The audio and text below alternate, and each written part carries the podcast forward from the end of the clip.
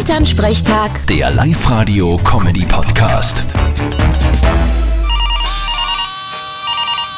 Hallo Mama, Grüß dich, Martin. Na, ich sag dir was. Das war ja wirklich ein Schammer gestern mit dir. was denn leicht? Das haben alle lustig gefunden, nur du nicht. Ja, das zu Recht. Was war denn das für eine Aktion?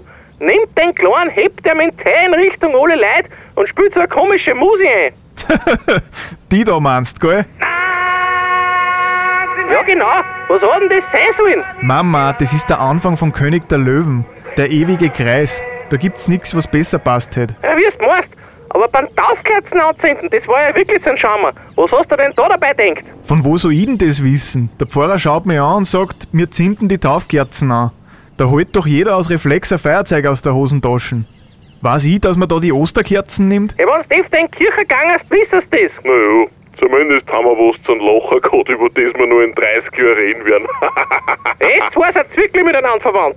Alles muss irgendwie lustig sein. Allerdings. Vierte Mama. Vierte Martin. Elternsprechtag. Der Live-Radio-Comedy-Podcast.